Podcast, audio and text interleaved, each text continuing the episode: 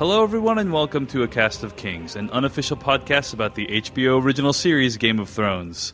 I'm David Chen, and I haven't read most of the books in George R. R. Martin's A Song of Ice and Fire. I'm Joanna Robinson. I've read every book in George R. R. Martin's A Song of Ice and Fire. And welcome to the show, ladies and gentlemen. You can find more episodes of this podcast at Game of Thrones Podcast.com. And you can also email us at a cast of kings at gmail.com. What we do here on this podcast is uh, we discuss uh, every episode of Game of Thrones as it airs. We, we spoil everything. Uh, but we don't spoil anything from future week's episodes, and that includes anything on the next time on preview from HBO. It also includes anything from books that haven't made its, uh, its way onto the show yet. Uh, and you can also comment on this episode at facebook.com slash a cast of kings uh, where you'll find a, a thriving community there. Um, but yeah, we've already told you how you can reach us, and a lot of people do reach us every week. Uh, let me read a few emails following up from last week's episode, Joanna. Uh, firstly, we got this one email uh, that I thought was really interesting from uh, Bill in Huntsville. Bill writes into a cast of kings at gmail.com. Love the podcast. One comment about the Tower of Joy scene in Oathbreaker. You guys commented on how the fight between Ned and Sir Arthur Dayne brought some of the mythology surrounding Ned Stark and his honor back down to earth a little. Ned won the fight because Howland Reed stabbed Dayne in the back. The story of the epic fight was apparently embellished, as it was told and retold until Ned prevailed due to his own prowess. Flashback to season 1, episode 5, and Jaime Lannister has the opportunity to fight Ned Stark one on one. Jaime was pretty pumped about it because of Ned's reputation, having defeated Dayne and Jaime did not get the opportunity to fully measure himself against Ned because one of Jaime's fellow Kingsguardsmen stabbed Ned in the leg with a spear. Jaime was probably nearly as disappointed at this turn of events as Ned was when Howland Reed stabbed Dayne. Uh, so that's an email from Bill in Huntsville. What do you think, Joanna? Uh, interesting parallel in, in, those two scenes? Yeah, I think so. I mean, uh, not it's not a clean parallel because I don't think I don't think Ned was like Jones and to fight Arthur Dayne. Right. Um, but yeah, that whole I mean, the look, I, that's one of my favorite looks that Jaime Lannister has ever given is this like frustrated disappointment and disgust at his, his like man interceding in the fight. So I think we, um, I think we talked about it when we did our season one rewatch uh, last fall. It's great. It's a great scene. It yeah. is pretty fantastic, and uh, yeah, I, I, mean, I do think uh, the kind of mythologizing that goes on in the show does help to explain why Jaime would be so pissed at such a development in that fight. So, uh, all right, what else? We got a couple emails and tweets about this Dorne Kickstarter. Uh, John, have you heard about this Dorne Kickstarter? I think you I... launched it actually, right? no, I can't take credit for this one. No. A Kickstarter user named Fixing Dorne Productions which is an incredibly subtle name for a production company, mm-hmm. uh, launched a Kickstarter entitled "Fixing Dorne," and uh, the the tagline for this Kickstarter is: "We want twenty million dollars to write, produce, and distribute a Dorne replacement." For HBO's Game of Thrones. It's basically people who thought the Dorne subplot in the show was done so poorly that they want $20 million to uh, remake it. Um, so, Joanna, do you do you support such a Kickstarter? No, I support like a, a TARDIS, a time machine, to go back in time and fix the Dorne plot before it ever got off the ground, but I, I don't support this Kickstarter at this moment, no. Yeah, I mean, if you hated the Dorne plotline, then you should do what we do, which is just complain about it on a weekly basis. Yes. You know? no, no need to go out there and try and like make another one. That's just insulting to the showrunners. You know what I'm saying?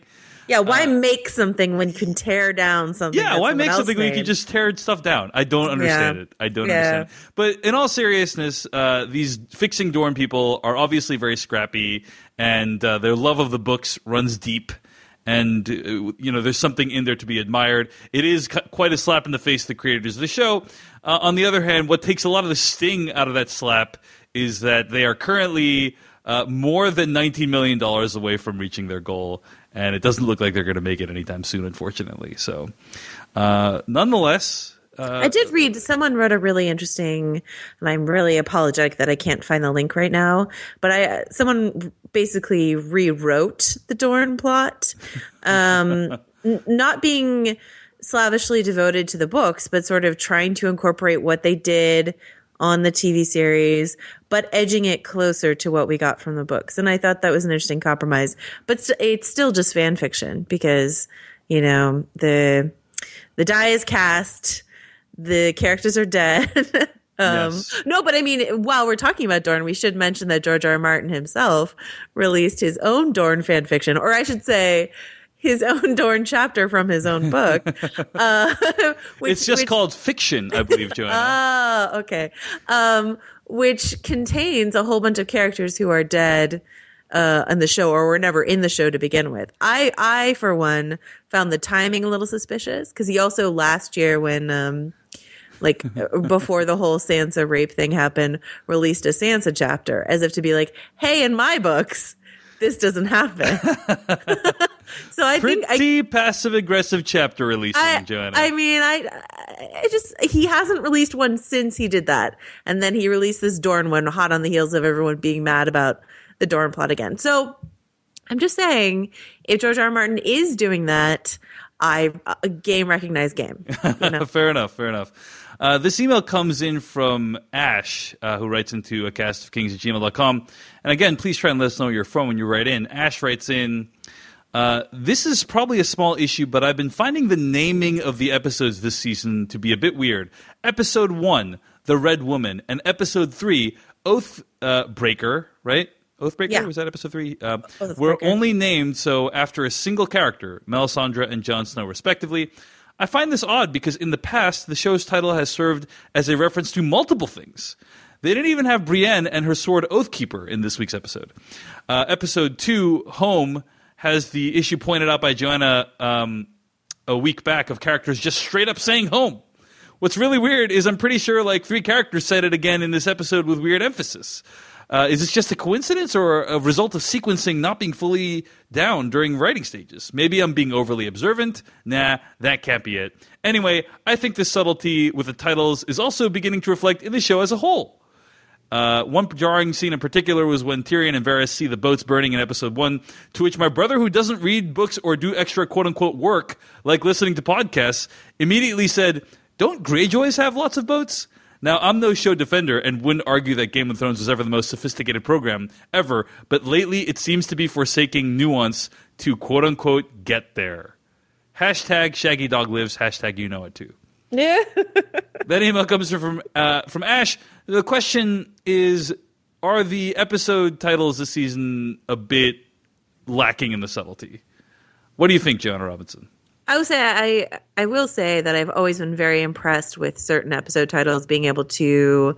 Uh, I think my favorite one is the children, which I think applies Yeah. to every single plot line somehow in that episode. Uh, yeah, and so I think this week's episode, you know, this week's episode is the Book of the Stranger, which Margaery quotes from when she's talking to the High Sparrow. Uh, the stranger is one of the gods in the religion of the seven who stands in for death. So you could say the Book of the Dead, but like maybe that would relate to Arya, but Arya wasn't even in this episode. So the Book of the Stranger is a is a very weird one. Some of the ones that are coming up, I know which characters maybe they can be pinned to, but you're right that they aren't doing as much of a spread as as they used to. With with Oathbreaker though, I mean, first of all, you're going to get nitpickers saying Jon didn't technically break his oath, but also, wouldn't we call Olly an oathbreaker? I mean, aren't the mutineers oathbreakers in that scene as well? So I don't know. Not I have, to like, I have, I have no it- comment on what you just said, uh, and and I'm going to pretend, uh, you know, I, I'm going to pretend you didn't say it in order to maintain our relationship, Joanna. So Okay. Uh, that being said, I, I think the titles have always been a bit hit or miss. You know, I think like last season's titles, I'm looking over them, like season five. You know, uh, some of the titles are really subtle and interesting, and some of them are not. Season five, episode eight, Hard Home. You know, that, that's um, pretty straightforward title, right? Uh, Yeah, but then the Battle of Hard Home is is like a third of that episode. No, I know. I'm just I'm simply saying that some of the episode titles are like very straightforward in what they refer to, and some of them are a little bit more subtle. Unless you want to make a reference, unless you want to say like hard home was actually trying to say that you know home is hard in some way, like on a general sense. You know what I'm saying? I But- mean, if we're talking about Winterfell, then, then Maybe for it It was, yeah. Maybe it is. So I, I think uh, I think the titles have always been a bit hit or miss, but I do feel like they were a bit more subtle earlier on, and then maybe like as time goes on, it's just harder to make interesting, poignant, profound titles. I think so. Uh, so this season, yeah, maybe the the titles have been a bit more on the nose than in the past, uh, and uh, the the episode titles for the rest of the, the season haven't been revealed yet. So maybe we'll we'll take stock again uh, when the season is over. So anyway, thanks for writing in. You can always email us at uh, a cast of kings at gmail.com. You can also comment on this episode at facebook.com slash a cast of kings. Let's move on into this Wait. week's. Yep. Do you want to talk about this shaggy dog trutherism? Did we talk about this last week? Uh, I think we might have referenced it, but I, I did not even think it was a thing. Oh, oh, yeah. I think you, you, you explained how there is this idea that maybe Shaggy Dog did not actually die; that that's like a fake head or something, or d- the head of a different direwolf or something like Yeah, I guess we can talk about this when we get to the Osha stuff in this week's episode. So, never mind. We'll get back to Shaggy Dog. we shall return I promise. to the Shaggy Dog question. Right. So, uh, all right, Joanna, let's dive into this week's episode. Uh, this is season six, episode four, that we're recapping this week, entitled "Book of the Stranger," and it begins at Castle Black. Uh, Jon is having conversation with Edd, uh, describing exactly what he's doing. Like we were questioning, is Jon leaving Castle Black? Uh, I think you actually thought it was plausible that he might just have been going to his room to kind of stew a little bit. Uh, but uh, yeah, it turns out he is really intent on getting out of here because, in his opinion, he's already uh, broken his like he's broken his vow many times, but he, the vow no longer applies to him because, according to technicality, like he's technically already dead and come back to life, right? So he doesn't need to honor his vow anymore. he found that loophole, man. Yeah, found that loophole, which is you need to die and get revived. Uh, I, I will say, when it comes to the revive talk, there is a shocking lack of discussion uh, regarding the prospect of potentially reviving Olly. Uh, I don't know why that hasn't come into play yet, but I, I'm holding out hope that in a future episode it will be mentioned that maybe they're saving Olly's body and so on. Because you don't actually see Olly's body burning, right, in this episode. So I mean, maybe he's got his own little like knot of defenders who are interested in mutton and other things. yeah, and are, like we just don't I see know, it. All's taking place off screen. They're washing his like little asshole body and like cutting his hair. Yeah, it'll be great. wow. Brutal, Joanna. Sorry, he's a Um, little he's a little asshole. Okay. I will say that there's a behind the scenes featurette that they're doing they're doing these great production videos every two episodes or so. Um and so they just released the ones for episodes 3 and 4. They're HBO official. You can see them on YouTube. They're about 8 minutes. And so you can see um O'Connor like in the hanging scene and he's smiling and laughing. So if you want to remember the better times with this child actor, you can look at that video. If you want to remember his purple swollen face, uh, you can rewatch the episode. So Yeah. Uh, it is it is quite fascinating just like how fashionable it is to just hate on this child character. I don't think we've ever seen anything like this against a child before in popular culture. Um, but maybe some listeners can remind me of what I'm I'm forgetting. Uh, I'm I'm thinking first thing I think of is what is S- Sergeant Brody's daughter on Homeland. Oh yeah, her. but okay, you come on. Like the hatred against her, she's annoying, but people didn't like want her to die horribly. You know what I mean? I don't know. Oh well, yeah, okay. Maybe, I, maybe I'll walk that back a little bit. Um, by the way, Jesse Carp in the chat room, we're broadcasting live right now, uh, says that in the episode entitled Oathbreaker, there's tons of Oathbreakers. Uh, Sam as father, Dany, uh, who didn't go to the Dosh Khaleen when she's supposed to, uh, Smalljon breaking his oath to the Starks, and Olly and company. So uh, that was actually, yeah, probably a pretty good good episode title. Ugh, um, Jesse. Yeah, thanks Jesse for the uh, Always with the facts. Yes, Jesse is pretty good with uh, the Game of Thrones references. Anyway, so anyway, shortly after uh, Jon is having a lot of angst over what he should do next with Edd, uh, we get a dramatic scene of the gates opening and uh, Brienne, Sansa, and Pod riding through. And this is an awesome scene because I believe that shot is a direct mirror of the first shot of the entire series, right? Uh, where the gates open and kind of you see the uh, Night's Watch Rangers like go out before the wall. Am I am I right about that? Or do you did you catch that reference, or am I just making that up? I mean, it's a, they went out a different gate. It's I'd have to true. rewatch it. Maybe. It's true. I just felt like there was a, almost a direct parallel because just like the angle and the focal length and the fact that there was I think I think there was three of them as well. There Uh, were, yeah. It just felt like a direct parallel to that scene. I don't know why uh, they chose to do it that way. Maybe just that this was like a momentous, equ- it- it- almost as momentous as the show beginning was uh, Sansa arriving at Castle Black. Yeah, yeah. But okay.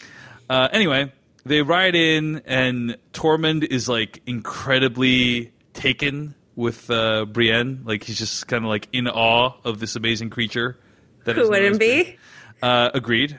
And uh, for the first time, pretty much, uh, with a couple of potential exceptions, uh, Sansa and Jon, two of the Stark children, embrace for the very first time. And man, Joanna, it got pretty dusty in the room when that happened. Did you cry? I it was it was really emotional. Yeah. I, I have to say it was really really well done. I thought they sold it really well. And yeah, I mean, uh, there have been a lot of near misses like uh, Bran and Jon at Craster's Keep, or Arya walking right up to the Eyrie where Sansa was inside, and then deciding to leave for some reason. Like there have been all these near misses with the Stark children, so to have two of them actually embrace was so great. And as um David Benioff, I think, said in the post episode interview, uh, Sophie Turner and Kit Harington had never had a scene together. Like Sansa Oh, and? Jon, Even in uh, season even one? in season one, yeah, Sansa and Jon never interacted, and they addressed this in the episode that like Sansa and Jon were probably the most estranged of the Stark children because Sansa was very much her mother's daughter, and Jon Right. was this bastard. Um, and uh, uh, uh, what's her name? Catelyn Stark's hatred of Jon was pretty Right. clear in both the show and the books, right? right. Yeah. so yeah it um it, wa- it was addressed and and yeah it, it meant a lot and just to see how far the two of them have come especially sansa since she was this bratty kid in season one it's really really great Brady Kid, who like was super looking forward to marrying Joffrey. and she had great taste i have to say yeah, seriously.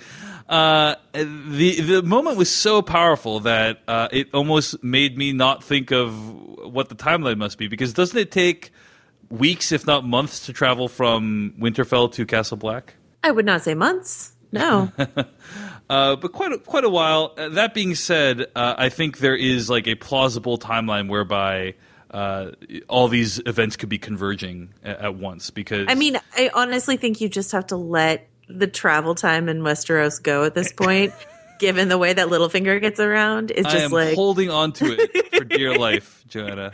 it's only going to cause you stress because it makes no sense at all at all so It is interesting that like it seems like Jon Snow's storyline is the only one that we're experiencing in real time this season, uh, and that everyone else kind of the editing is kind of smoothing over these transitions. I find, uh, but I was uh, looking at a someone has a very complicated Google Doc that I saw on Reddit Yeah. that tracks every single event that has happened and like the day, the date, because if you start at the beginning with George R. R. Martin's text and count the days, you can try to make a timeline if you want to be that meticulous about something. So they have every single event and it's just, it's hard because yeah, you're, you're watching Sans later in this episode, you're watching Sansa and Jon have lunch, and then they're like, okay, Roose is dead now.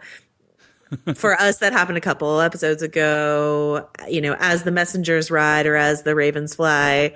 It, yeah, it's a little, or or like Littlefinger's intel. How up to date is it? All of that. It- right, yeah. It's a little Uh, complicated. I I, uh, I'm really just kind of joshing the show a little bit. I think it's completely fine. I don't actually have a problem with it. But uh, yeah, I think you are right. You just got to let it go at this point. You got to accept the teleporting Westeros uh, elements as they happen. Um, but uh, yeah, really emotional scene between Sansa and Jon, and then they they talk about their childhood, how they never should have left, and how uh, Sansa is really sorry for how horrible she was to Jon because really. uh, events like you know uh, brutal sexual assault and the political upheaval of the entire land that you're a part of, and being forced to kill uh, friends and loved ones and watch them die before you, really does put in perspective family squabbles. I think, um, and so that definitely came to light in this episode when you know th- this this interaction between them is very heartfelt. Uh, Sansa talks about wanting to go home, going back to Winterfell uh, to take it back, and Jon, not so much because he's worried he's he's killed too many people and doesn't want to do it anymore.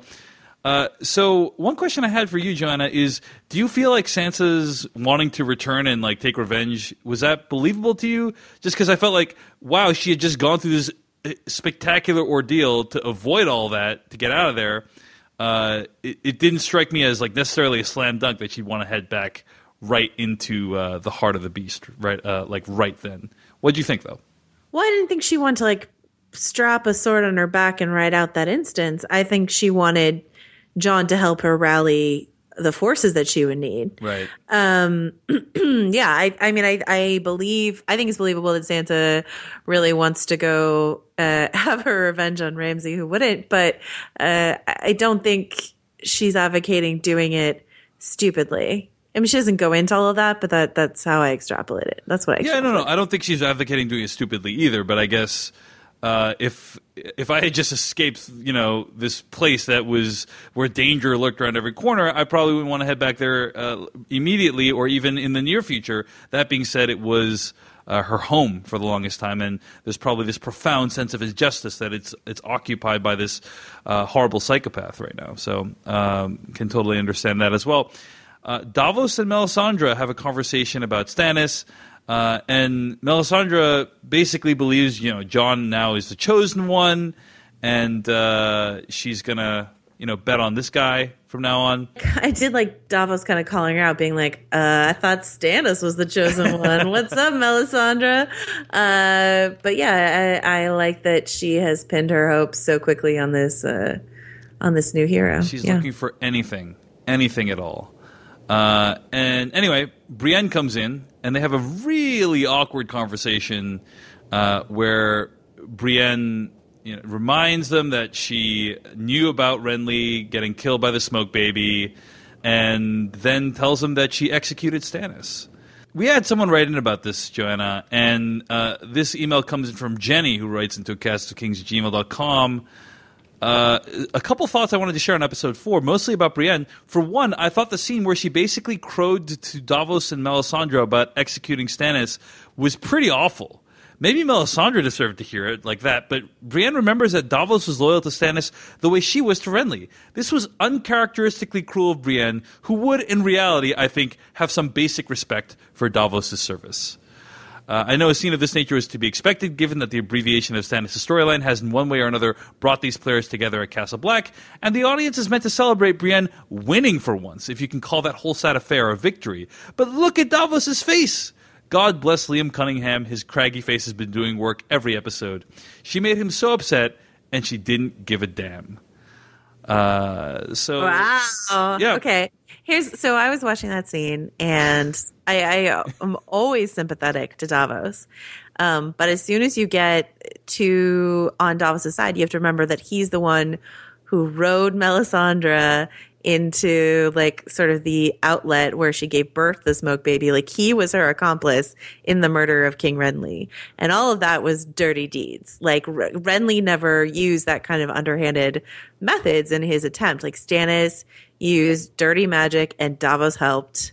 These are facts. I love Davos, but that that's a fact.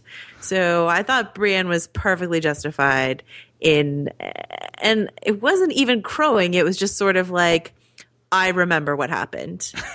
this is what I did, and I did not forget. And I think it was it was really needed because um, a lot of people were wondering what would happen with all the personalities, like how Brienne would react. It would have been so silly for them to not address it. So I'm glad that they addressed it on the show. Um, and the other thing is, my favorite actually part of that scene is that Davos is talking to Melisandre and he's like, What happened with Stannis? What happened with Shireen? And I'm like, Why is this conversation happening now?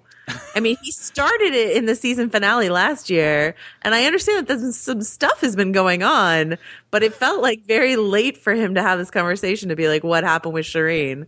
He still didn't get an answer about what happened with Shireen, and Yeah. in theory, in theory, that's a shoe that is yet to drop. But uh, yeah, it just felt late. It, fe- it feels like he should have pursued this line of questioning earlier. So, yeah. Agreed. And, you know, there was that moment, I think, in the season finale of last year where he asks uh, Melisandre, like, what happened to, to Stannis? And she kind of shakes her head, indicating that, hey, it didn't go well for him, right? And that, like, he kind of found out about the death last season, if I recall correctly, right?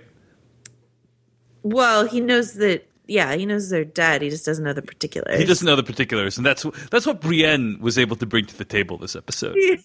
you know, Yeah. she was able to fill in a lot of those uh, vague elements of that story uh, in a very necessary way. Uh, let's talk about just how this whole plot line plays out.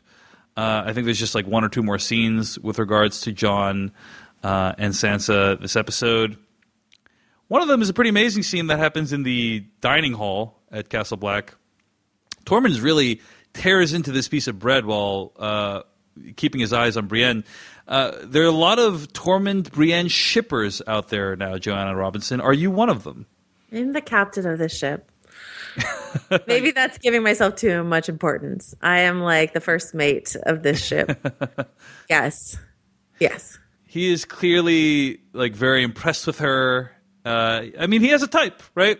His type, strong woman, literally strong woman who can kill you uh, if they try even mildly. So uh, I think that would be a pretty good pairing. I think uh, they'd both be happy in that situation. Um, but uh, yeah, they Maybe. I don't know. Brienne has weird taste in men, right? she does. Renly and Jaime, I don't know. Um, but but I I think that they would make each other very happy. It's the most excited I've been for um, a potential pairing in a long time with Game of Thrones. That being said, right, if we all say that, that means one of them's gonna die like next week or something like that. I don't know. I, I'm not I'm not actually predicting that. I'm just saying like you know, it's it's folly to get our hopes up too high on the show, right? So True enough. Uh, now, in the books, like, do you have any book knowledge about this relationship? Oh, it's it's they've never met. in Oh wow! So it, they could get together. Has anyone in Game of Thrones ever lived happily ever after? The only one that I can think of is uh, Edmure with that uh, Frey girl at that wedding, and I don't even know if like he's still alive. Maybe they killed him shortly after that. No, he, like he was their prisoner. Yeah. Um, um, I would say Ma- Maester Aemon, if you count like hanging out north of the wall and being blind, living happily ever after. That is the best outcome you can hope for on Game of. Thrones. But he died of old age, you know, so like that's that's rare. I was Game talking about couples, Joanna Robinson. Oh. Couples, like Maester Aemon and his birds, uh, happily ever after. That is so depressing.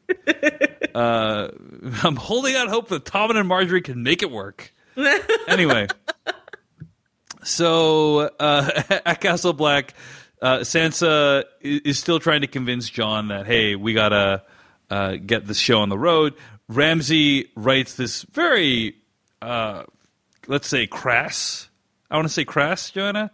Uh, letter via Raven to Jon, and Jon uh, is not happy about it. But is it enough to get him to go back into battle?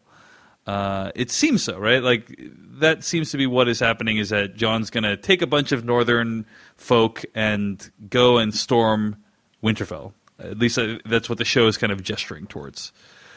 Do you have anything to say about this, or do you have book knowledge that would prevent you from disclosing? I have a lot to say. What's interesting is that this letter in the books comes before the mutiny at Castle Black, right?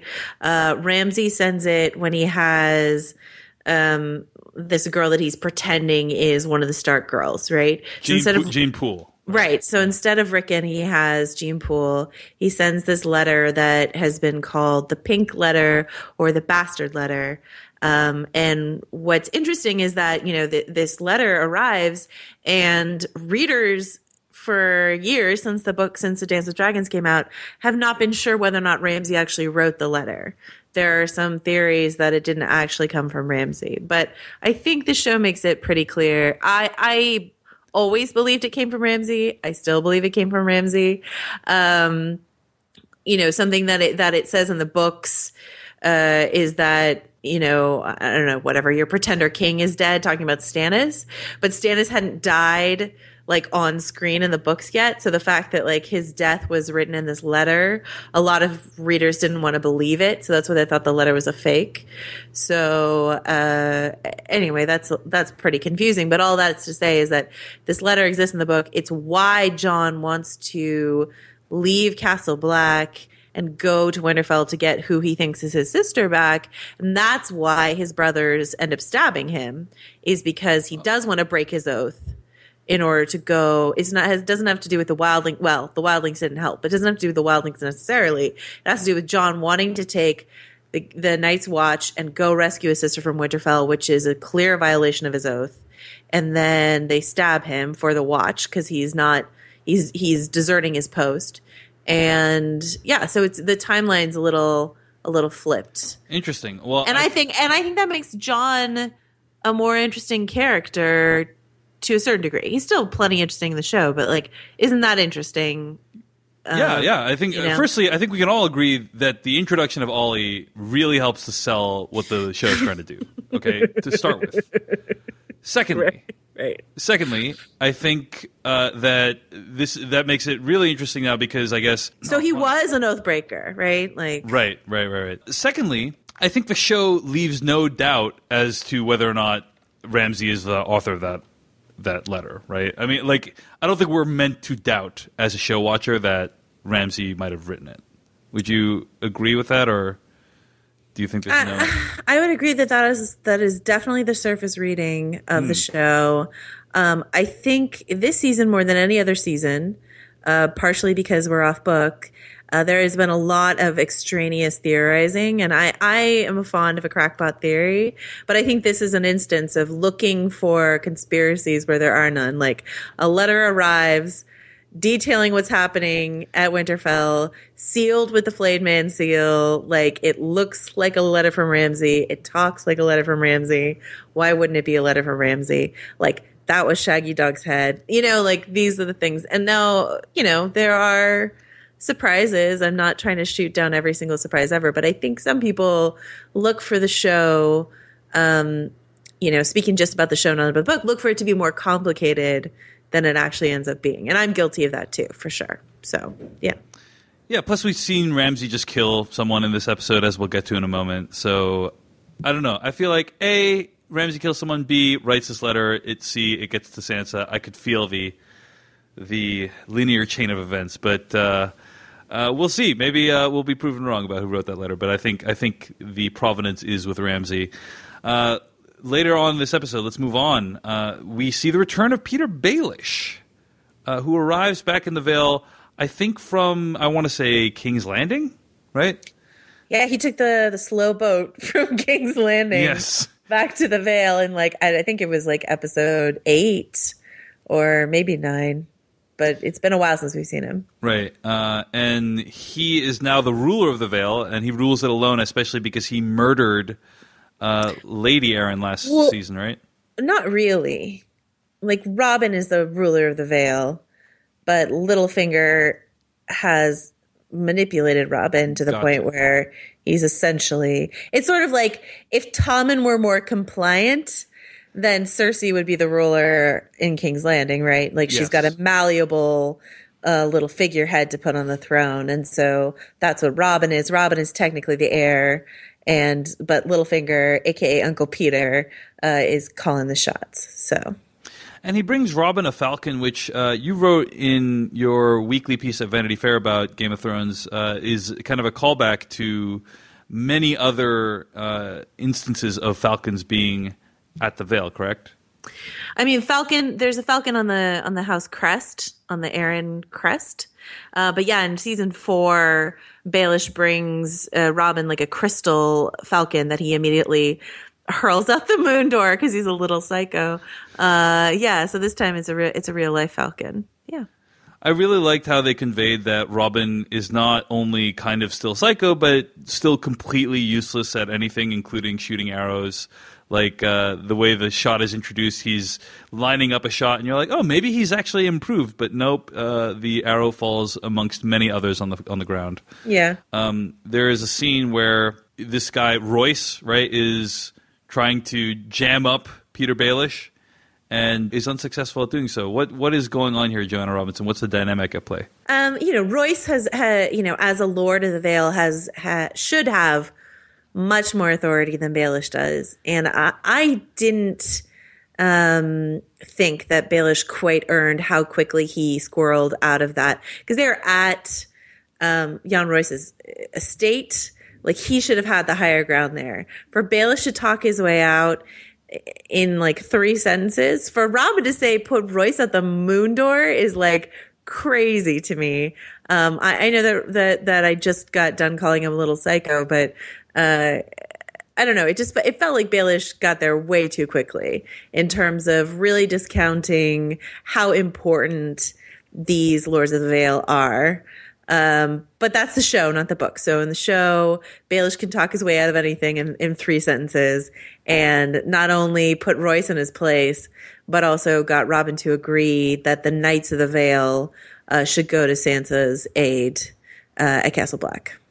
I thought it was fine as a chilling look into the era of child kings and how arbitrary and capricious life must have been back then. Mm. but uh, yeah, I can see also what you're saying that they could have done a little bit more to to set that up. Uh, Baelish does get his way pretty quickly, but he decides uh, that they should send Knights of the Vale to rescue Sansa.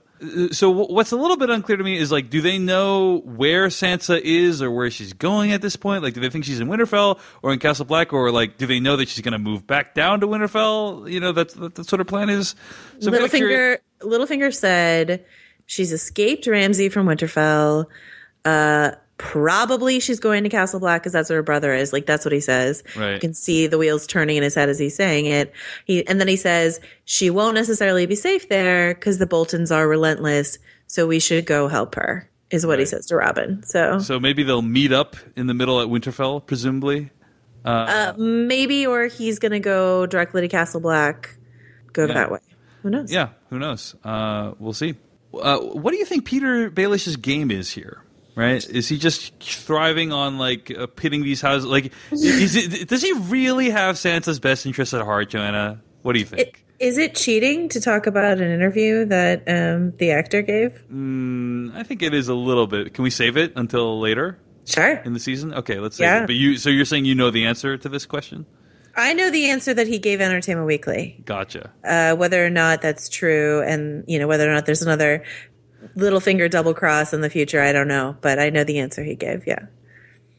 All right, let's talk about what happens at Meereen this week.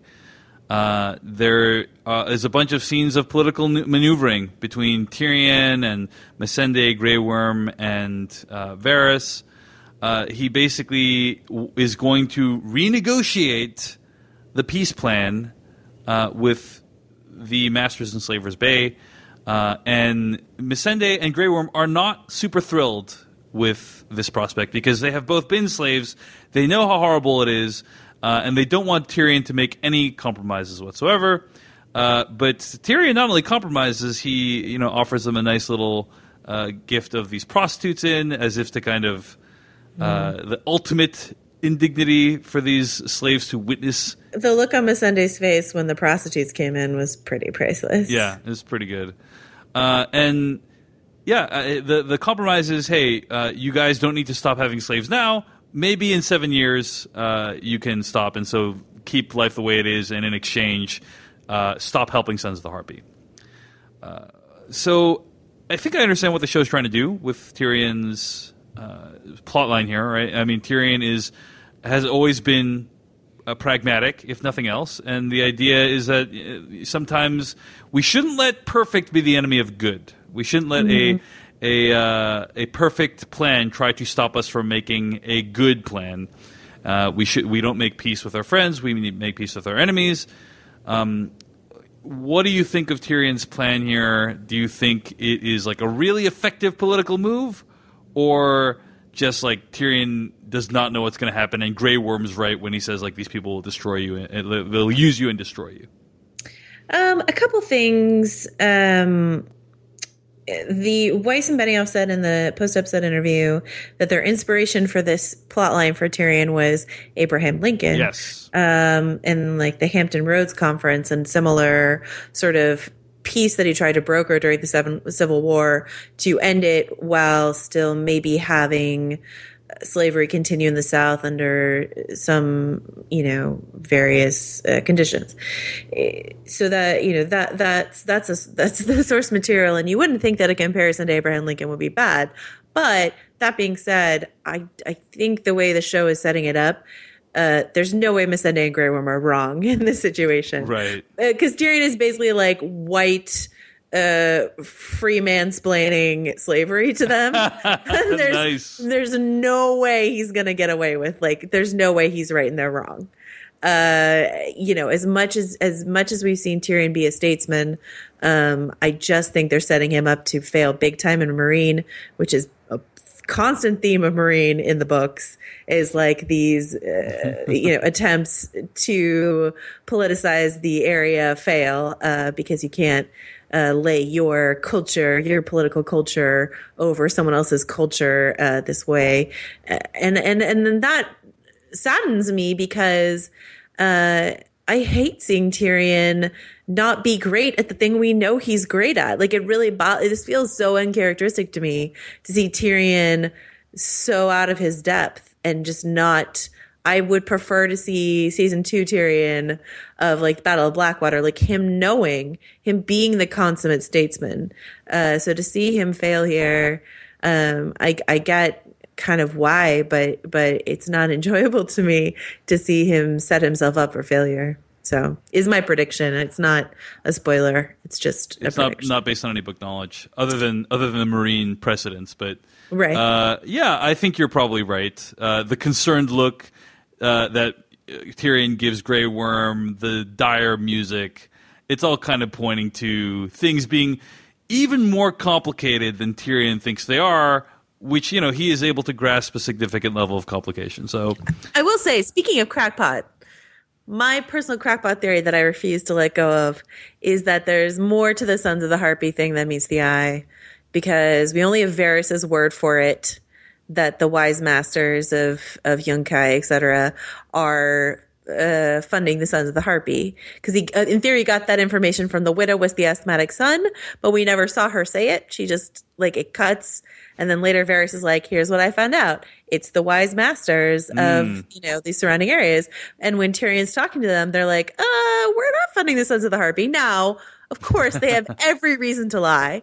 So, like, possibly they're lying, but this is my crackpot theory: is that there is is more to the Sons of the Harpy situation than meets the eye. Do you think Varys is purposefully withholding it for his own purposes, or that uh, that he just doesn't know? Uh, if the intel Varys gave is wrong, I would say there's a good reason for it. There mm. would be a Varys, a good Varys reason for it. Yeah. Interesting. All right. Well, we're putting you down for that. Uh, but you know, speaking of things that are more than meets the eye, John Robinson. Yes, Dave Chen. Our listeners. Yeah, because on the one hand, you think they're just listeners. On the other hand, they're also amazing funders who help make this podcast possible. Uh, and every year, we kind of put the hat out and go on Kickstarter and say, "Hey, do you want to support Cast Kings? Uh, support this Kickstarter." And a lot of you do. And uh, in return, we want to thank a lot of you on the air by name, as best as we can pronounce them uh, on this episode of Cast Kings. So, Joanna, you want to take us through some names? I would love to. It'd be my pleasure. Um, let's see: Simon Jones, Peter Volbrecht, Dan Feldman, uh, Patrick Zeitzing, uh, Jason Brown, Amy Lewis from Victoria, Canada, Giles Hutchings, um, Nizar Babel, Thomas Rave, Peter Clicker, um, Eric Aber, right? Yeah, I think that's right. Yeah. Uh, Caroline Kim Beckert, Brian T. Welsh, Debbie Hewer, Chris Lucas, Luther Blissett, uh, Shan the Man, Raymond Terry, Tommy Fitzgerald, Uh, Stead like instead. Oh, Yeah. Stead. Sorry, Stead. you know, like instead. Okay. Uh, Riley Pratt, James Duval, Patrick Toomey, Emily Glickman, uh, David Breslin. um, and then lastly, uh, Boca Ankone from the Netherlands. Thanks to all you guys. Thanks also to David, Jax Weibel, Kristen, uh, Kirsten M, Kenya, Shane Bissett, Glenn Gilliard, Allison Vic Dang and Rad Baby Reyes, Nathan Welchert, Cameron Brigham, Tiffany and Nick Grayson, Nate Boten, Brian Holland Minkley, Vanessa Arleno Overhog, Sir Christopher of House Fonseca, Jeannie Walker from Detroit, Michigan, Kevin Yavno, Paul, your biggest Aussie fan, Bedford, Matthias, Alexander of the House Weiss, James Arn, James Stout, Tal, thanks for unblocking me, Rosenblum, Joe Brickfangs, Shannon, Lucy from Des Moines, Amanda Rose, Paul Michael, Michael Baker, Mark of Yarraville, Victoria, Michael Lemons, Evan Krieger, Kelly Beam, and Dustin Anglin. We got through it, Jana. I feel like every time we do these names, I'm like watching someone do a tightrope walk and kind of seeing if they will fail or not. And uh, I feel the same way when I read the names as well. So. I think someday there should be video of me doing it because my eyeballs are scanning like crazy to be like, is there is there something coming? Let me pre-pronounce it in my head so I don't mess it up and sound like an asshole. Wait, Joanna, you mean you don't practice the names like endlessly before the show begins? I think that's uh, I don't know about that. Uh, but uh, no, I, I, I- do not practice names either. I, I kind of it, it gives a little bit of um, excitement, you know, to the name pronunciation. I think if we just save it live, you know what I'm saying? Like, who knows if it's if it's going to happen or not? You know? Yeah, yeah. All right. Anyway, let's move on with the rest of the episode. Uh, so, a couple more plot lines. Firstly, Daario kind of a dick this week to Jorah, wouldn't you say? Are you freaking kidding me, Daario Naharis? Like, I can't be too mad at him because he saved Jorah in the end. But yeah, he needs to watch his mouth. Is what I have to say. Yeah. If I if I were Jorah, I would have shoved my forearm into Daario's mouth just to shut him up. You He know, really crossed the line. I mean, the he crossed the grayscale one. Yeah, the, oh, thanks, Joanna. Thanks for clearing that up. Um, yeah, he really crossed the line this week. Uh, it's one thing to just say like vaguely you're old. It's another thing to say like, hey, like you know, this woman you're in love with, I've had sex with her, and I don't think you can handle it. You'd have a heart attack and die. You know, Ew, that's and he said like ride the dragon. I believe is how he put it. Yeah. Ugh, Daario. I mean, it's it's actually kind of good because as I was watching him do this, and I'm like, this is so gross and feels out of character for Daario. But we should remember that if you if if you think of him as the original actor Ed Skrein who was cast to play Daario, like that Daario would say shit like this. I just feel like we've had a kinder, gentler Daario since right. he uh, became Michael Hussman. Uh, I pronounced that wrong, and grew a beard. Uh, but now, like he brought he brought out that old like you know nudie dagger from from the season where he was first introduced, and so yeah, this is probably more like how Daario should be. I was just I was very outraged on behalf of Jorah, big time. So Yeah, I think you're right. Ed Skrein, uh, Ed Skrein, or however whatever his name is pronounced. I can't pronounce any of the Daario names, Joanna. Dar- Daario is more pronounceable than any of their actual real names. Uh, but uh, his uh, uh, uh, what do you call it? The actor who used to play him, Ed Skrein, is a lot more punchable. I think, like from a face standpoint, like he does look kind of douchier than. Uh, oh yeah, well know? that's what I'm saying. Like I was Yeah. trying to overlay his douchey face. over Michelle Kussman's like really charming Dutch beardy face. yeah. And I was like, yeah. He's just like a cheerful, like jolly guy. This new Yeah. Daario, right? Uh, and old Daario, you know, to give you a sense of how much of a douche he is, he was the uh, generic British bad guy in the uh, Deadpool, the new uh, Ryan Reynolds comic book movie. So You mean you mean Francis to steal a joke from one of our YouTube commenters right now? that's right. he was Francis. Yeah, yeah, Uh, he was. so, oh yeah, that's right. Yeah. So anyway, How how dare you call him a generic British villain? I think no, I know that's in the opening credits. I- Yeah, that's right. so, um, anyway, This is our well, this is our Deadpool podcast, right? Yeah, this is we're talking about Deadpool. Okay. uh, all right, so let's talk more about the the Vaes Dothrak stuff at the end of this episode, uh, this podcast episode, because that's kind of how the the uh, this you know episode of the show ends. Uh, let's talk a little bit more about uh, what goes on at King's Landing uh, first before we get to that. and there is a scene where Margaery talks to the High Sparrow and uh, Jonathan Pryce gives this massive monologue about how he first found God. And I thought he did a great job. Uh, and Margaery is kind of like trying to, I would say, manipulate him into getting her way. Uh, and uh, he she gets to see Loras, and they talk to Loras, and Loras is having like what appears to be a much worse time than Margaery, Wouldn't you say? Yeah. Do we do we know what's going on with him? Like, what are they doing to him that they're not doing to Margaery? It's not Torch, clear to me. Torture. Yeah. Uh, Margaery's just watching centipedes, where his Loras is getting actively tortured. Yeah. Something that that uh, one of our listeners pointed out to me on Twitter is that for all that they showed Ramsay, like the meticulous torture scenes of Ramsay and Theon, they are just sort of skipping past what the sparrows do to their prisoners. You know, you see Margaery kind of moldering in there, but you're, and we saw Cersei get sort of, you know, I think water dumped on her and food slopped at her and stuff like that. But uh, yeah, we're we're not really seeing what they're doing to Loras. So. And what do you think about that? Like, do you think it's less effective because we don't see it? Because I, I remember complaining a lot about all the endless Theon torture in season I want to say three. Um, and then later on, like, oh, I can see why they did some of that stuff because it, it reveals to you like why uh, Theon might have been broken, you know.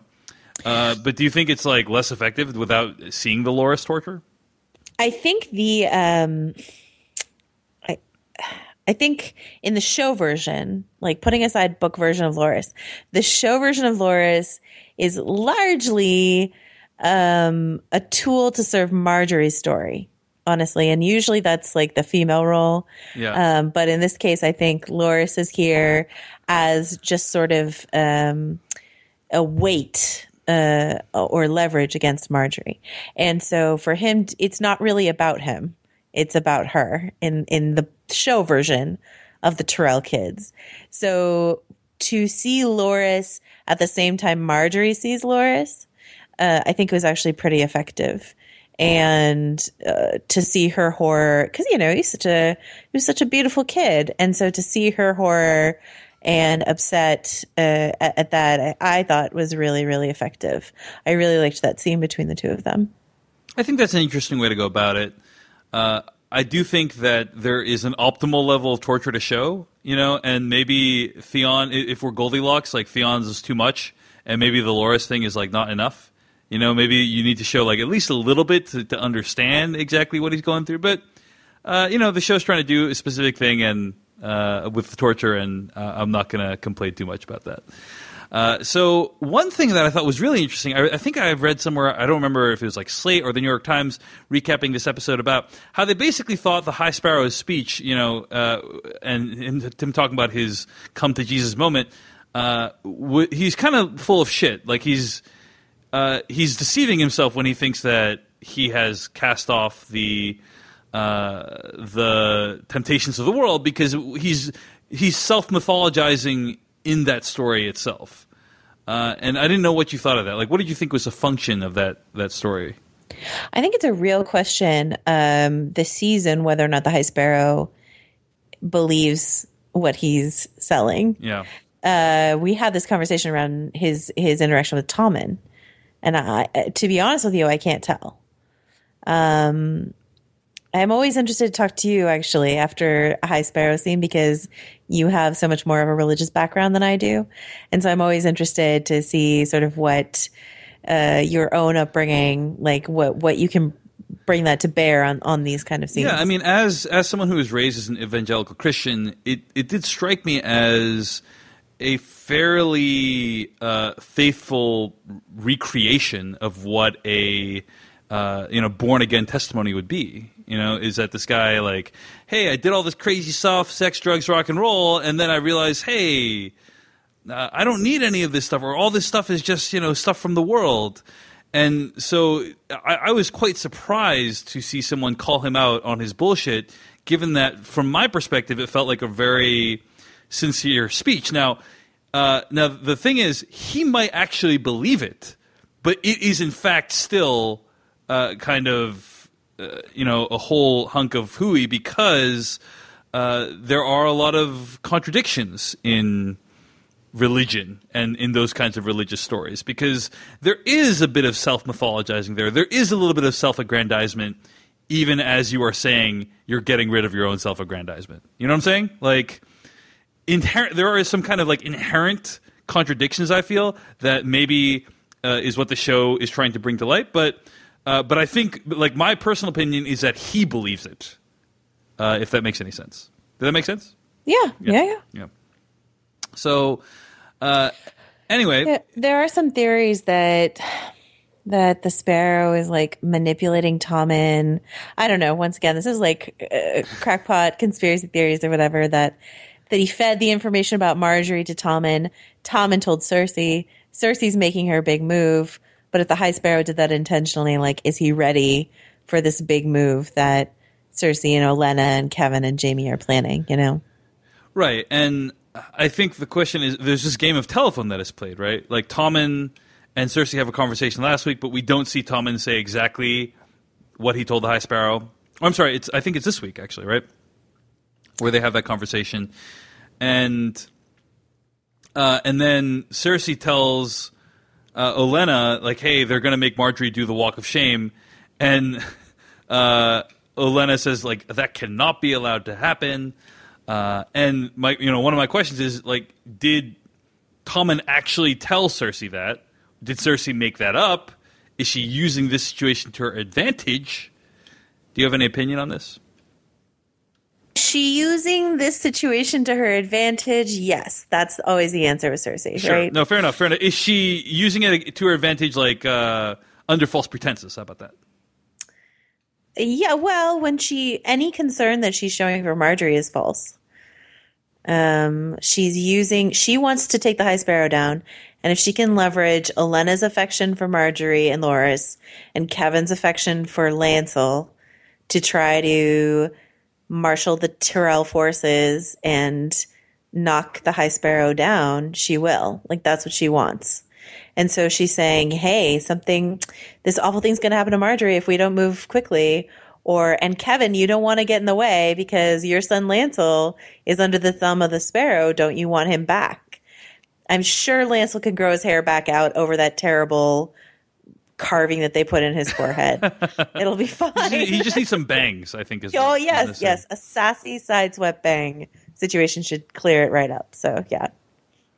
Uh, yeah. So I, I guess my question is: Is Cersei lying about you know what the High Sparrow plans on doing, or does it even matter? And I think what you're saying is, hey, like either way, she's still using the situation pretty expertly uh, to her advantage. So Well, I, you know, I don't. I'm, I hesitate to say pretty expertly because Cersei's plans tend to blow up in her face. So we'll see. But uh, I I feel like Tommen told her what Margaery was playing that that the Walk of Atonement was coming from Margaery. I feel like we saw that.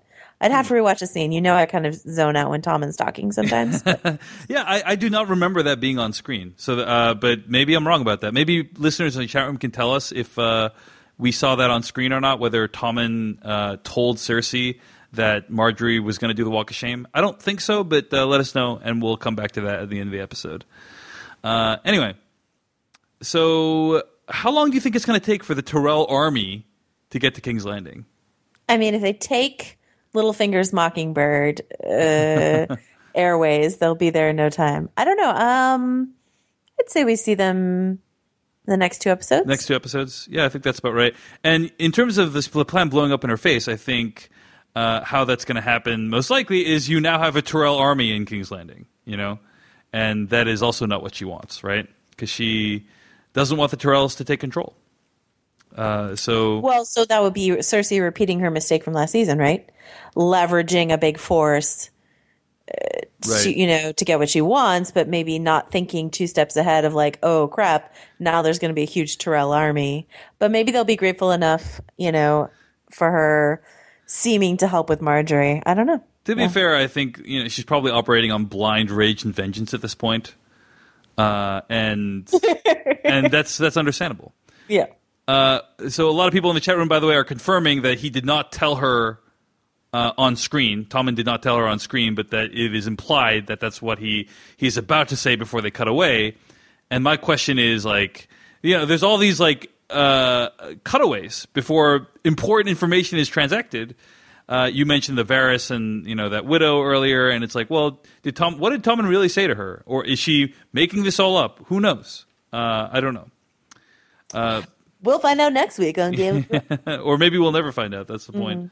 Uh, but yeah, Cersei's operating under under blind vengeance, and, and I think that's completely understandable.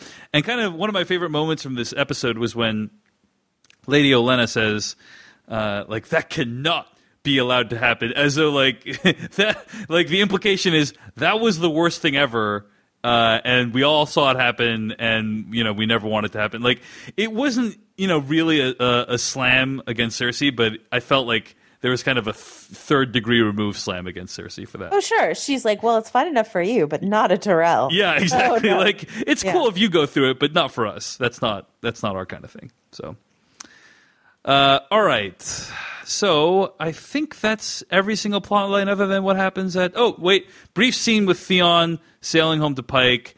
Uh, they meet with she meets with Yara, and then you know he kind of apologizes, breaks down. Uh, she tells him to stop crying. He says, "I think you should rule the Iron Islands." Uh, I thought that was kind of a bit rushed, like that him like deciding that, "Hey, I'm going to support you for to rule the Iron Islands," but um, you know, it's again these are I'm, I've been picking all these like very minor nits. I don't actually think they're they're a major problem. But did that bother you at all, John, or did you think that was good characterization? And no, I thought I was glad. I was glad that Yara was like, buck up, Theon. I think that's been sort of consistent with the Greyjoys and what they do. Uh, and Theon has been sniveling for, understandably, for a while now. I would like to see him start being able to look people in the eye. I mean, I'm not trying to be insensitive to his PTSD, but you know, uh, uh, we start with a bath and some new clothes. One of our listeners just asked, "How long has Theon been wearing those clothes?" And like, I don't, I you know, I would like someone to tally who wore the same costume longer, Alfie Allen or Maisie Williams, because she had that. Um, you know, she had her own set of rags. So uh, yeah, I think I think uh, I think Alfie might have her beat. It's possible. But yeah, I'm I'm assuming, I'm hoping the next time we see him, he'll be looking more like a prince of the Iron Islands with a shaven haircut, two bits. Gotcha. Yeah, uh, all the sibling stuff in this episode I thought was pretty good overall. Uh, It was mostly sisters telling their brothers to get their shit together. it is true. It is Yeah. true. Just like in real life. Uh, again, everything I thought was good is just the, I guess, this idea of him saying, like, you should rule the Iron Islands. I just don't feel like I have enough uh, understanding uh, of the emotional stakes there for why he might say that. Well, I think he certainly doesn't want it. And I think that was very, what he really needed to do was establish to her that he was not a threat, that he was not coming there to challenge her rule. Gotcha. Yeah, that makes a but, lot of sense. you know, but to sort of be like, no, I endorse you. You have my endorsement. Yeah. Gotcha. Makes sense. Uh, all right. Thanks for explaining that, Joanna. Uh, so, two more scenes. One of them is uh, Ramsay killing Asha. Yeah. and it's kind of sad because uh, you kind of there's kind of a, a brief moment when you question whether Asha is actually still loyal to the Starks because she's kind of describing how uh, she didn't feel she was treated well. Then she You, starts. you'd never doubted Asha, right? I I doubted her for maybe like a tenth of a second, and then Okay. uh, when she there's these like close-ups of the knife that's right by Ramsay. Uh, and Ramsay, man, he has it all under control. Like even when someone's reaching down his pants, his first thought is, "Is this person going to kill me somehow?" Uh, and so he gets to jump on her and stabs her in the throat before she can do anything. Uh, and I think his plan was to always kill her Mm-hmm. uh, because he had the information that, you know, she was, no matter what, she was going to be working to try to free Rickon at any given moment. She'd done it successfully before to the Greyjoys. So, and in that same way, like she used, she used her sexual wiles to, uh, to get the boys out of there. So, um, not necessarily that he saw her reaching for the dagger, not that she's being subtle at all, but I think he always he had that second dagger ready because he always planned to kill her. Uh, as far as Ramsay victims go, this was, uh, you know, kind of swift and merciful. He, Yeah. he he tends to like to torture, so I'm glad um, Usha was not subjected to that. I will miss her, Yeah. and yeah. A lot of a lot of people were upset that uh, Natalia Tena was brought back. The actress was brought back after you know a couple seasons off yeah, just to be killed again. for basically like a scene and a half. But um, I mean, she's far more recognizable than Art Parkinson, so I think it helped uh, sell the whole Rickon's back kind of thing. Yeah, we haven't even seen Rickon this episode, so Yeah. who knows what's going on with him. Let's talk about the last scene of the episode.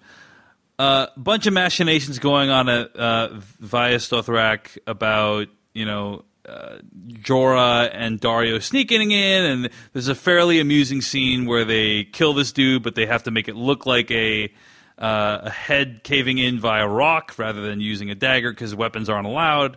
And if they found the weapons or they knew someone had weapons, then everyone would go nuts. Uh, and then they find Dany, and Dany's like, you know, you guys are going to help me uh, do this thing, and the help that they provide theoretically is killing the guards, barring the door, preventing people from getting out of uh, this sacred temple.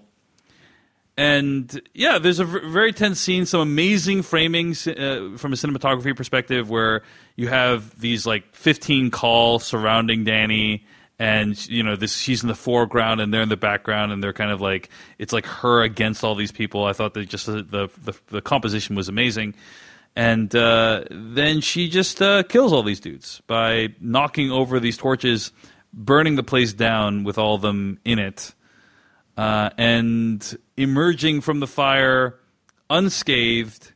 Uh, and apparently, Dothraki just like emer- like they like worshiping things that emerge out of fires unscathed. That appears to be their uh, mo because they did it once with Dany in season one, and it looks like they're doing it again, only in far greater numbers this time. Uh, immediately after this episode aired, I think you published a piece at VanityFair.com, Joanna, uh, asking the question like, were the last four years of Dany's storyline a complete waste of time? Because this is the exact same, you know, beat that happens in season Yeah. one, or a very similar beat Very that similar. happens in season one, uh, except instead of dragons and a uh, pyre fire, it's a uh, burning temple and no dragons. Uh, but it's Dany kind of demonstrating that she can't be burned, fire cannot burn a dragon, coming out, impressing all these people. So, yeah, do you want to uh, talk about uh, what your conclusions were in that piece? Well, a couple things. First of all, it's an interesting. I mean, we're still going to talk about the books on this show, but uh, you know, George R. R. Martin has said that Targaryens are not immune to fire in his world, in the book world. So I'm curious that that like Daenerys emerging from the fire in season one or in the first book was a combination of blood magic and the dragons awakening and all that sort of stuff. It wasn't just that like she can't be burnt. Uh, The show clearly has decided differently that Daenerys can't be burnt. Yeah, and like they explicitly show her grabbing onto these. the brazier, yeah. and like it not even feeling any pain from it. Yeah, Right, and we've seen Daenerys like mess around with hot things before, but like, um, and that's fine. I mean, the, the show is like, no, these are our rules.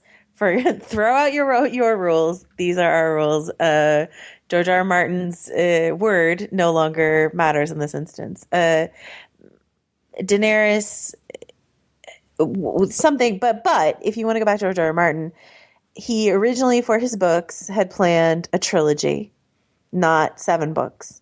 And he also, in his original outline, like what happens is Daenerys, like her husband dies, Khal Drogo dies, she finds some dragons, she gets Dothraki followers.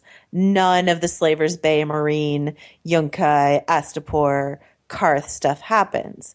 This is all stuff that George added to sort of flesh out uh, his story. And so it might be too early to tell if the last four seasons with Daenerys and Meereen are a waste of time, or or in Slaver's Bay is a waste of time, because it'll depend how it all shakes out in Meereen. But if it all shakes out in Meereen, that Daenerys goes back, scoops up Tyrion and Missandei and Grey Worm and her other two dragons, and heads to Westeros with the Dothraki followers, which is what a lot of people assume will happen. Then what what did we watch for four seasons? Right? like, what was the point of all that? if she hits the reset button on that. Now, some people say that her time in Meereen taught her what not to do when she gets to Westeros, and maybe that's true. I just don't. I she learned some valuable political lessons. I just feel like, like first of all, well, this the the part of my article that I thought would interest you the most, Dave, is the part where like, where are all her unsullied? If she started with eight thousand or had eight thousand in season four, why does it feel like she only has like a hundred now? like, right. in terms of who, what they show on the show, well, a bunch of them did get killed off last season, right? a bunch of them, but like, But like the seven majority, thousand nine hundred, yeah. like. like how many exactly? Yeah. yeah, she lost all her Dothraki from from season one. Um, the second sons, which are Daario's men, like we never see them anymore, you know, and most of our Unsullied seem gone. So it just really feels like they're just hitting the reset button, and it's like, okay, back to season one. This time with more Dothraki. Well, also, yeah, Uh, the question is know. like, how are they going to get the Dothraki over the ocean? Because apparently Dothraki don't like water, right? Yes, So, yeah. So uh, the I'm que- not. I'm not very concerned about that. okay. So you're you, they- they're going to figure out a way to make them not seasick. You're saying? Well, I mean, they were gonna, um, you know, Khal Drogo was going to take his men over to Westeros in season one. Um, like that was his plan when he found out about the assassination attempt on Daenerys. He was so mad that he like gave that whole big speech of like. Uh, I think he said he was going to rape the world. I think, uh, but basically, And he was look like, how well that turned out. he was like, I'm ready to get on those ships. I'm ready. Give me the Dramamine and let's go to Westeros. So, you know, those Dothraki will get on some ships. It'll be fine. but, but yeah. But, it- uh, it- but but the point being, like, why couldn't she just have taken the Unsullied and the dragons and gone to to Westeros, skipping over all the Meereen and Qarth stuff, right? right, right. Uh, or not the Qarth stuff. Actually, yeah, the Qarth stuff. I think uh, Mm-hmm. you you wouldn't want to skip over the was it uh, Yunkai where she got the Unsullied Astapor? Astapor. Sorry, yeah, you wouldn't want to skip over that. But you could skip over theoretically every other element of it if this is in fact leading. well, it depends how point. many Unsullied she takes with her to Westeros. Like, she doesn't take any Unsullied, if Grey Worm is the only Unsullied that, that goes to Westeros, like, why? Why do we do any of this? Well, because she, you know, maybe and- she freed and- the Unsullied, right? So maybe they're all like, "Hey, we, we don't want to fight this battle. We're going to peace out." But the Doth- the Dothraki still worship you, so they're gonna they're gonna fight that battle for you. Maybe. I'm I'm grasping at straws here, Joanna. I'm trying I mean, to. what do you think? I mean, like, I, I thought it was a very impressive sequence, and if you watch the behind the scenes um, video that I mentioned earlier, like they they go into how they pulled it all off, and and technically and visually, it's very beautiful. There was a little too much CG for me right at the end, but like it, it was very impressive. But it does to me just feel like okay, this is what George R. R. Martin always wanted to do from the beginning, and he stretched it, and we've been dealing with all this Meereen stuff for no good reason, you know? right, like it's kind of Dany just spinning her wheels a little bit. Right, right. Uh, yeah, I think there there's a significant risk of that, and you know, Joanna, this is probably the second time in this season where there's been this major development, and all I see on my Facebook and Twitter timeline is, "OMG, this is amazing! I love this show. Game of Thrones is awesome!" Right? Where it's like Dany's being such a badass, and uh, Jon Snow's alive, amazing. Uh, and you know, where our reaction has been, eh, you know, because because I feel like uh, we hold the show to an even higher standard. You know, we like, we want the show to not just show us events that we want to have happen, uh, but to a set them up well, and b surprise us. You know, from uh, from time to time. And Well, I, I think that it's okay to be excited by like the big spectacle moments. Um, and I, I don't think it's necessarily fair to say that those people those people. I, I, I don't think necessarily fair to say that those people are, are holding the show to a lower standard. It's just maybe they're looking for something different in the show. Like some people do just like watching, um, or, or their favorite part about Game of Thrones, right, are the big spectacle moments. Uh, that's never been my favorite part of Game of Thrones. We can go all the way back to season four and me like not liking the battle at Castle Black. And I'm like, uh, yawn, giants and mammoths and like a big anchor in the wall. I don't care. Or the scythe or whatever. I don't care because spectacle has never been that interesting to me. But it is interesting to plenty of people. And so, uh, you know, I think that's fine. But I, I think, uh, you know, for me, this does feel just like, and and that's a that's a George R. R. Martin flaw. That's not a show flaw.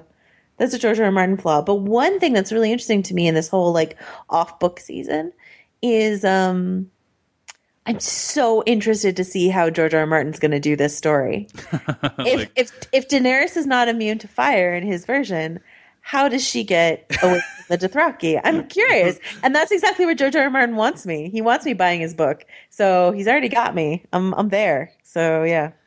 I mean, my guess is that the dragons who are now unchained escape, find their mother, fly all the way down there, and uh, they pull a real season one, you know, rehash with uh, the dragons like stooping down and like destroying everyone. Yeah, I'm just curious why Weiss and Benioff wouldn't do that. Like if it's if it's dragons in the books, if it is, right. you know, their whole thing in the post episode interview was like it's significant that it's her doing it for herself this time, not using her dragons. But it, it seems kind of a crazy bold choice to make to be like, oh, this big, huge dragon set piece that Martin has planned, we're just going to do it with her tipping over a brazier instead. Um, but but maybe maybe it was a financial necessity. Like we, maybe we yeah. just we don't know. Like maybe they they're just like they have a budget for this season. They want to use all the millions of dollars on episode nine, and they're just like we can't afford a dragon in, se- in episode four. You know, and maybe that was the calculation. We'll never know. Most likely, not until years from now when they write the tell-all. When they write the book, yeah. yeah. I mean that is that is a consideration. Someone pointed out that if they plan to do it at night you can't really do a CG dragon at night, a black CG dragon at night. they've done they've done Drogon at like dusk. Yeah. Before, but it would be hard to do. well, they did one in the moonlight, I think. I think we've seen one of the dragons in the moonlight as well. Uh, I will say this though, really the Dothraki are an incredibly primitive society, John, because uh, I, I don't think they need to have buildings like up to code but they could at least like put some basic thought into whether to position these gigantic torches full of flaming oil inside this incredibly dry grass hut. You know what I mean? Come on, guys. Come on. I really don't know anything about uh listen, I'm not a fire marshal. but I was I was kind of intrigued by the way that like flaming oil hit the dust and then like caught on the dust. Uh, anyway, that's nitpicking. That's like Dave Chen level nitpicking. So I don't want to do it. But here's another nitpick for you. Uh, they're they're inside what appears to be a fairly shoddily constructed hut. Couldn't these incredibly strong, brawny men figure out a way to break out of it somehow? Uh, in the behind in the behind the scenes footage, they say that Dany made like a fire line so that they couldn't get to her. Mm but I, I really was surprised that not one of them tried to punch her. Yeah. like no one tried to punch her, not once. Or as you say, like a Kool-Aid man their way through the wall.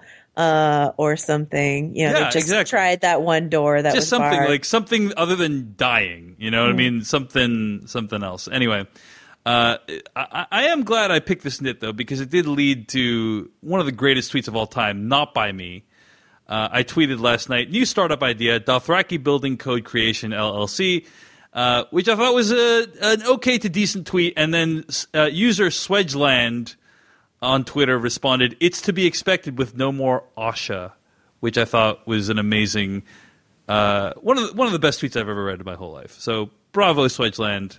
That's, that's an awesome tweet.